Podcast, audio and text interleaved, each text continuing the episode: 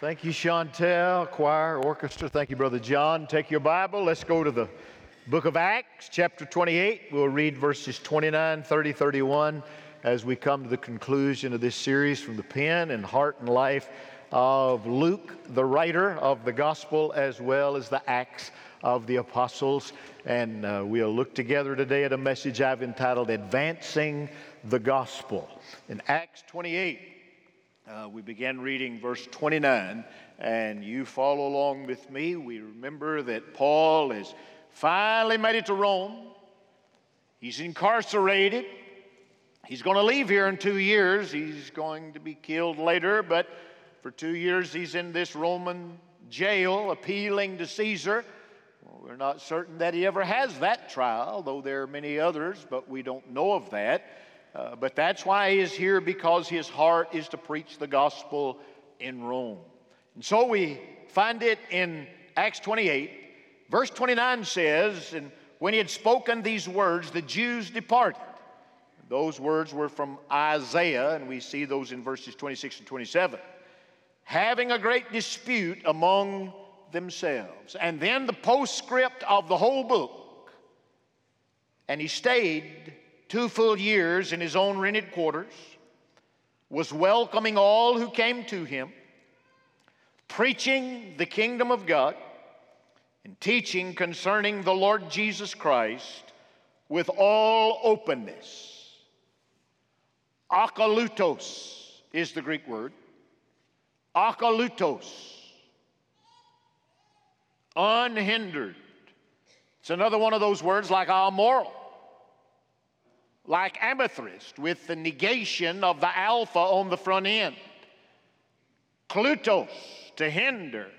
Ah, not to hinder. The gospel here is not hindered, but going forth. This morning, I want to call us to reestablish, and we must always be doing this, reestablishing an outward focus of the ministry of the church. It's why we're doing evangelism training with men on Wednesday night, and we will train others. We're Going to have a time where we train the choir and different people, where we are training with evangelistic methods and how to do that and how to share correctly the gospel as the Lord gives you opportunity. I share with you this morning from the pen of David Hanson, who is quoted by Tony Morgan in the Unstuck Church. Hanson is a business person, and Morgan takes this business principle and lays it over on the church. Here's what Hanson said When you stick with your current customers, come what may. Now, I changed that line from something else, something to do with high water. When you stick with your current customers, come what may, you wind up cutting yourself off from new customers. And your product or service becomes so tailored to your current customers that it stops appealing to fresh blood, and that's when your company begins to die. When it's all about the internal, now we are to do internal work at the church. We have teaching to do and love to do and encouragement to do and building up. But when everything turns inward and we lose our outward focus, we begin to die. It's not an either or, it's a both and. We must take care of things in the house, but we must be going outside the house. And this text this morning helps us to advance the gospel. Now, notice, Paul is in jail. He's in jail for two years. It's a hard place. Nero is the emperor. He is mean as the devil. As a matter of fact, he calls on the Romans to call him God. No one names their little boy Nero. You don't do it. You name your German Shepherd Nero, but you don't name your son Nero. Because the context is, is, is that he's hellish and, and, and mean. And in this context of Nero and this Roman godlessness, the gospel was akalutos. It was not hindered, it went forward. I have people tell me today, oh, it's such a bad time to try to share the gospel in our country, in America, because we're going down a drain pipe like a sewer and we've left God, and indeed we have. And when the borders are open, you do not have a nation any longer. And when you are immoral with uh, the sexual life and the thinking life, uh, you, you've lost all context of who you are. And when you can walk into stores and fill up sacks with stuff and walk out and never even be charged with theft, we've lost our mind. It is a godless place. What a great time for the gospel. The darker it gets, it just takes a little light to light the place up. But it takes courage and an advancement. We are not to hold back, we are to advance the gospel. And that is what Paul is doing here in 2 Timothy chapter 2 and verse number 9. Paul writes to Timothy about this, and he said, I suffer hardship, even imprisonment as a criminal, but Glory to God. The Word of God is not in prison. Friend, you can put the preacher in jail, but you can't put the Word of God in jail. You can put the preacher behind bars, but you cannot stop the gospel of the Lord God. It is unhindered, it's just looking for someone to be a mouthpiece. You're looking for a college student to be a mouthpiece, You're looking for a senior adult to be a mouthpiece, You're looking for a teenager to be a mouthpiece, that we might advance the gospel. So this morning, I want us to think about advancing the gospel. I have very rarely preached a perfect sermon, but I am today. There are seven points to this message. That's the perfect number, all right? So that's what makes this sermon perfect. And you'll have to listen in a hurry, all right? And so if you listen slow, you're going to be here a while. But if I hit you, you just holler amen and we'll get on. But if you don't, I'm going to sit there for a little while, all right? So, that, how do we advance the gospel? We learn from the Apostle Paul in jail, Nero sitting on the throne, squatting like a toad, and here we find Paul in prison. How does he advance the gospel? Let me give you seven things that will advance the gospel. Number one, faithful stewardship advances the gospel. Stay faithful stewardship. Notice in the text, he stayed two full years in his own what kind of quarters? Rented quarters. Somebody paid for this. You see, Paul was a Roman citizen, therefore, he was not put in the ranks of, of the basement of the jail. He was allowed to find his own place, but he had to pay for it. How did he pay for it? He was a great fundraiser. We know the church at Philippi from Philippians chapter 4 sent offerings to him. Listen to me, church. Every vision for the gospel advancement costs. You think it's free to house these girls for a year and a half? Thank you. It is not free. They eat every day. They need clothes. They need a place to stay. Every vision has to be funded. You think it's free to do this college work out here that we do on Tuesday night where God's blessing in a marvelous way? No, it's not free. You see, faithful stewardship advances the gospel. That's why I encourage you, be a tither. That's why I, I had a deacon this morning early, came, handed me an envelope and, and said something. I've never had anyone say this to me before. He handed me and he said, We want to be a part of the 90, and, and here's our check. And he said, Thank you for challenging us. I never had anybody say that before. So I'm doing it again. After the first service, I, I, there was a lady that walked by me. She said, was that my husband? I said, No. She said, Well, we've been praying about it, and I thought he might have just gone on without me. And I said, Well, and she said, It'll be fine if he does. Amen. Well, we must be faithful stewards, and we learn to give. More blessed gift is to receive. You give as you can, calling you to tithe and beyond. Faithful stewardship will always advance the gospel. Number two, kingdom preaching advances the gospel. Notice it in verse 31. Paul was there for two years welcoming people preaching the kingdom of God. That word preach is our word for herald. He was shouting out the gospel. He was proclaiming the gospel. He was preaching the gospel. But notice, he was preaching the kingdom of God. Our preaching is not a democracy, it's a theocracy. We preach one. His name is Christ. And if we preach Christ, He is the King, and therefore we encourage people to come to the King. What do you do when you come to the King? You bow down. When you come to royalty and sovereignty and to kingdom, you, you come bowing. That's why I give an appeal when I preach. That's why I, I give an invite and I say, Come had a lady this week. I talked to her. She's a senior adult that uh, she just moved to town. She said, I may come join your church tomorrow. Well, amen. Sweet lady, if you're in this service, I invite you to come after church today. She may have already stopped by Next Steps and done it. I don't know. But if God calls you to respond to the gospel, come. That's why I give an appeal. Not everybody gives an appeal. Some people, they, well, you talk people into something and it's a bad day. Well, I'm just telling you, all through the Word of God, Jesus said, Come and follow me, come and follow me, come and follow me. And if Jesus gave an appeal, I think we should do likewise.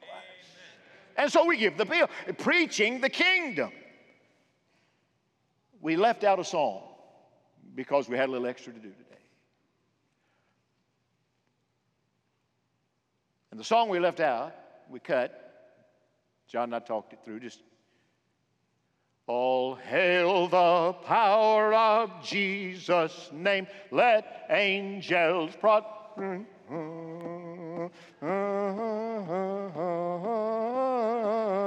and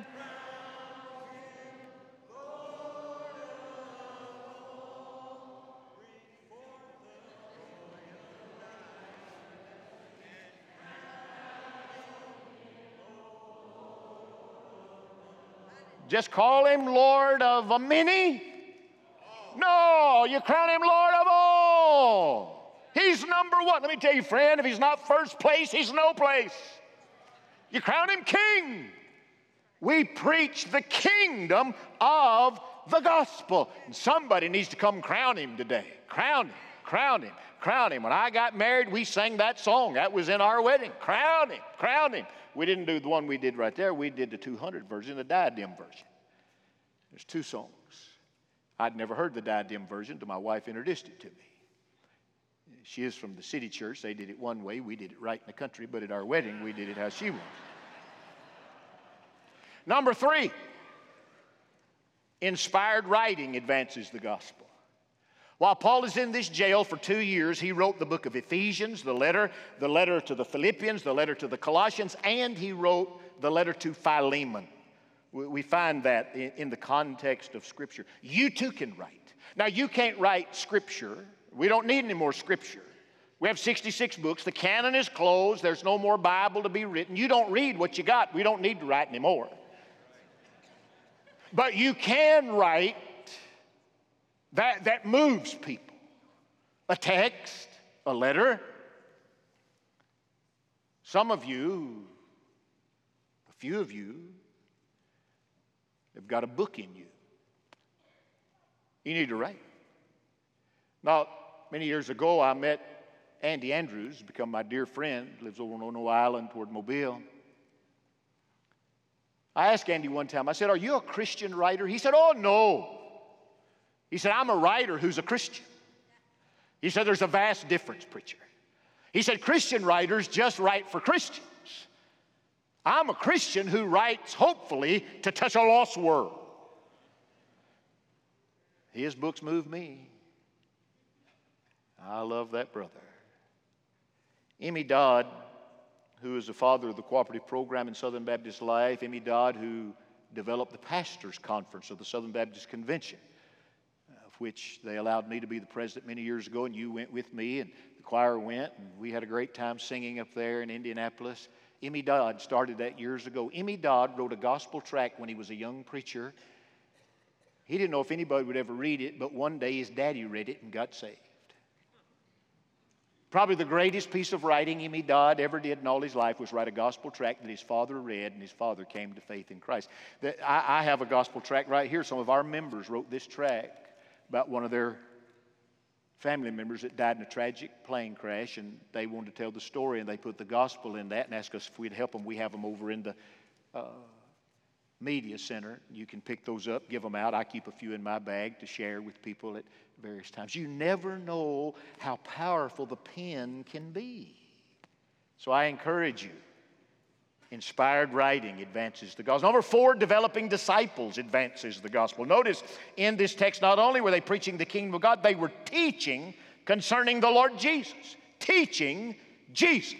What do we teach when we teach Jesus? Well, we teach just exactly when I kneel down in my home study on that altar, I look down and on the floor, right in front of my altar, there's a piece of paper that says John 15, branch life. Branch life. He is the vine, I'm the branch.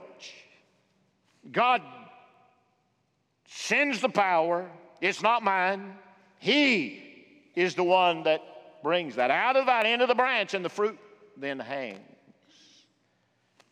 We teach the branch life, we teach the Jesus life. We develop disciples. We do that in connection groups. We do it on Wednesday nights. We do it in small groups. You do it in D groups. You do it in lots of other ways. But let, me just implore you. If you are not a part of some kind of small group Bible study in this church, call it Sunday school, connection group, Call it training union, BYP, I don't care what you call it. Just get in it. You need a connectivity somewhere with people. Say, preacher, I'm doing fine without that. Yeah, but they may not be doing fine without you. You need that connection. It's in that connection that we develop disciples. If you want to know more about that, go by and sign up for Discovering Olive, and we'll teach you how we do it around here and you can be a part. Paul was here teaching concerning the Lord Jesus, teaching the branch life. Number five, spiritual friendships advance the gospel. I can prove to you by reading the epistles that Luke, Aristarchus, Tychicus, Timothy, Demas, Epaphroditus, Mark, and Justus all came by this jail. They all visited. We find all through it is Paul talked about them being there. Everybody needs a spiritual friend. I'm talking about when you get the worst news you can think about, those three people come to mind. You know who they are right now. You know who those people are. You need them in your life. And not only do you need them, you need to be one to somebody else. That when they have that hardest moment, they're going to call your number, they're going to send you a text. And if you're a friend to no one, you need to repent. Spiritual friendships. That when you're in jail, these people come see you. you say, Pastor, you'd come. Well, I said, Yeah, I'd come, but I get paid to come. I'm talking about the folks that come because they love you. Amen. Some people are paid to do good, uh, other people are good for nothing. All right? That's kind of friends you need. Amen? Yeah. They, they'll be there. That's who Paul had. Oh, Luke showed up. Aristarchus, Epaphroditus was his spiritual friend, and he was there with him. Number six, number six, personal evangelism advances the gospel. I can prove to you that Paul led at least two people to the Lord while he was in his jail cell. First of all, in the book of Philemon, the 10th verse, there's no chapter, just verses. In Philemon, verse 10, Onesimus came and he led him to faith in Christ. He was a runaway slave from Philemon. He came to Rome, knocked on the door, asked to see the preacher, and the preacher led him to Christ because in verse number 10, he sent him back to Philemon when he wrote this letter and he said, Please take this young man. He is my beloved. He didn't mean he was his child, that he had had a physical child, he had had a spiritual child. See, this kid came, knocked on the door, said, Man, I'm a runaway slave and I'm not going back. But I hear you got good news. You, are some kind of guy. You're in jail and you believe in your message. He came in, Paul led him to Christ and then sent him back to Philemon. Paul did not deal with the slavery issue, he dealt with the salvation issue. There are people who want Philemon taken out of the Bible, just write stupid across their head because it doesn't deal with that issue. Paul is gospel, gospel, gospel, no matter your scenario. Then in Philippians chapter 1, verse 13, we know that several of the Praetorian Guard got saved. Paul was in that jail, yet he was chained up to the guard. Every eight hours, they unhooked him from one, hooked up another. Paul looked, who's coming next? Amen. New prospect. You, being, you imagine being chained to the guy that wrote all these books in the New Testament? You get chained up that guy? What you want to talk about today? But I'm telling you, it was not just Paul that led them to Christ. The Bible says in Philippians, uh, in chapter 1 and verse 13, you see it up on the screen, my imprisonment was cause of Christ to become well known throughout the whole Praetorian Guard and to everyone else. How did it get known? They didn't all come see Paul. Paul led them to Christ and the Praetorian Guards. The guards went back to the guard shack and told the other guards about the gospel. That's how it became known. One man telling another, as one old preacher used to say, is one beggar telling another beggar where he found bread. That's what went on. Now, here's my question to you. Listen to me. You come hear me preach on a regular basis if you're a member of the church. I want to ask you a question. Listen. Who have you ever shared Christ with? Hmm.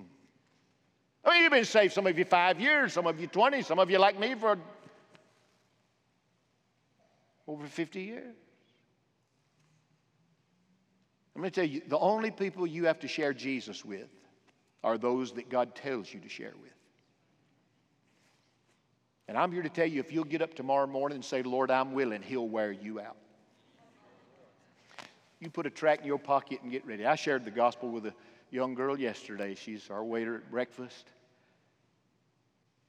Just had a quick moment and I tipped her $100, gave her a gospel tract, and I said, I have an elderly gentleman that blesses me and lets me bless some other people, and I just want to bless you today. Thank you for working hard. Here's little news. Hope you'll read it. She took it, didn't say thank you, didn't say nothing.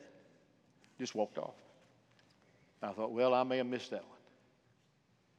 About five minutes, she came back to the table and she said, Oh, I get it now. She said, I read that paper you gave me, and that old man you're talking about is God. I said, Yes, ma'am. That's that. I said, He's the Ancient of Days. That's what Daniel calls him. I said, You did. She said, It took me a minute, but I got it. I said, Amen. I Hope you'll read it and you'll get it all. Just bring up his name. Personal evangelism advances the gospel. Year was 1953, the month of December the snow 14 inches deep, the town Detroit, Michigan. My mother went into labor, I was born. 54 came in springtime, 55, 56. I'm just two or three years old. At 23605 Diesel Street, there's a knock on the door. Brother Kiefer and another guy are there. They come in and share the gospel with my father, and my father gets saved. Baptized in the St. Clair Shores Baptist Church. Fast forward eight more years, I'm in the second grade. We moved back to Alabama. They put me in vacation Bible school in a few years. I come to faith in Christ. I've had opportunity to lead some of you to the Lord and have influence in your life. That goes back to my father, but daddy doesn't get credit there's a guy that came with Brother Kiefer. He was a preacher from Texas. He led my daddy to Jesus. He gets credit. Well, no, not really, because somebody led that old boy to Jesus. And somebody before him. You never know how far the chain goes when you rattle it. One beggar tell another beggar where to find bread. Have you ever shared the gospel with anybody? Only about 20% of the church, they tell us, actively does that. That's my fault for not training and equipping and urging enough. But that's how you advance the gospel. You see, you are the greatest positive or negative advertisement for Olive and the gospel we have. It's just according to who you are. Don't be a negative advertisement. Be the gospel. Amen. Number seven is not in the text, but I add it because it's in the Bible. It's here, but it's just hovering, and that is that supernatural favor advances. To, do you know how good God's been to Olive Baptist Church all these years? Oh, the favor of God comes. The Bible says in, in the book of Proverbs, chapter 22 and verse 1, that the favor of God is better than silver and gold. That's pretty good. Proverbs says that the favor of God is, is like the wind of God. It's like the dew from heaven. It, it's freshness. It's what keeps us alive. It's the freshness of God. In Genesis chapter 6 and verse number 8, the Bible says, Noah found grace in the eyes of the Lord. It's the word charis when it's put over into Greek. In Acts 7 26, the Bible says that David found grace or charis favor. It's what these girls are, they're in the charis house, it's the grace house, it's the favor house. See, what changes their life is not what they do, it's the grace of God. They don't deserve to be in this house, but grace invites them there. Let me let you in on a little secret. You don't deserve to be in this house. Only grace gets you here. You're taking up some of my time if you don't. I think he's my favorite historical illustration I've illustrated with him with you again and again. His last name is Studd, S T U D D, two D's. CT's his initials, CT Studd. He was a great cricket player in England. That's a sport.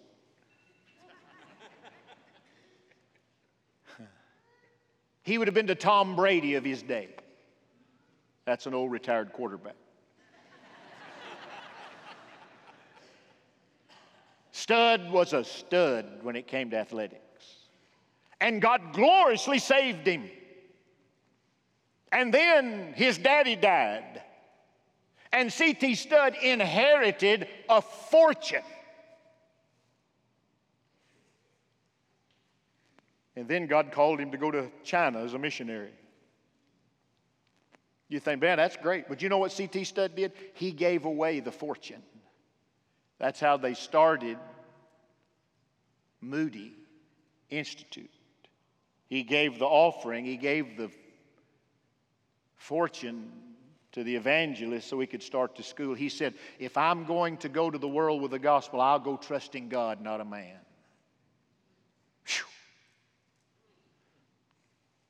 I'm not saying that's the way everyone has to do it or should do it, but it's the way C.T. Studd did it.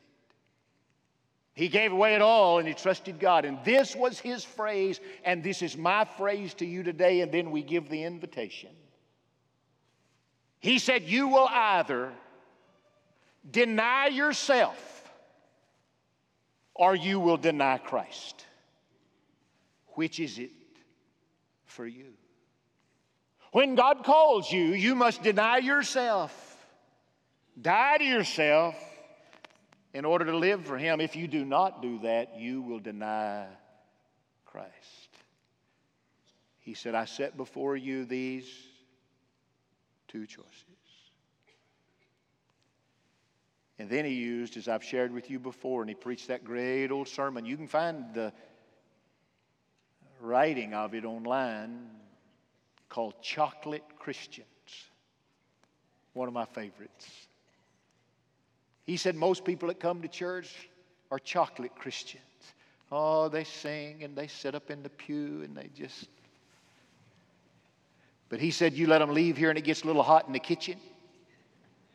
He said, They're sitting on that little white paper dolly on a glass plate, and oh, they're so prim and proper, but when they get out in the world and it gets a little hot to live for Jesus, they melt. chocolate Christians. He said, Don't be a chocolate Christian. He said, Be the one that stands on the chief cornerstone and become a living stone yourself because you deny yourself, take up your cross, and follow him.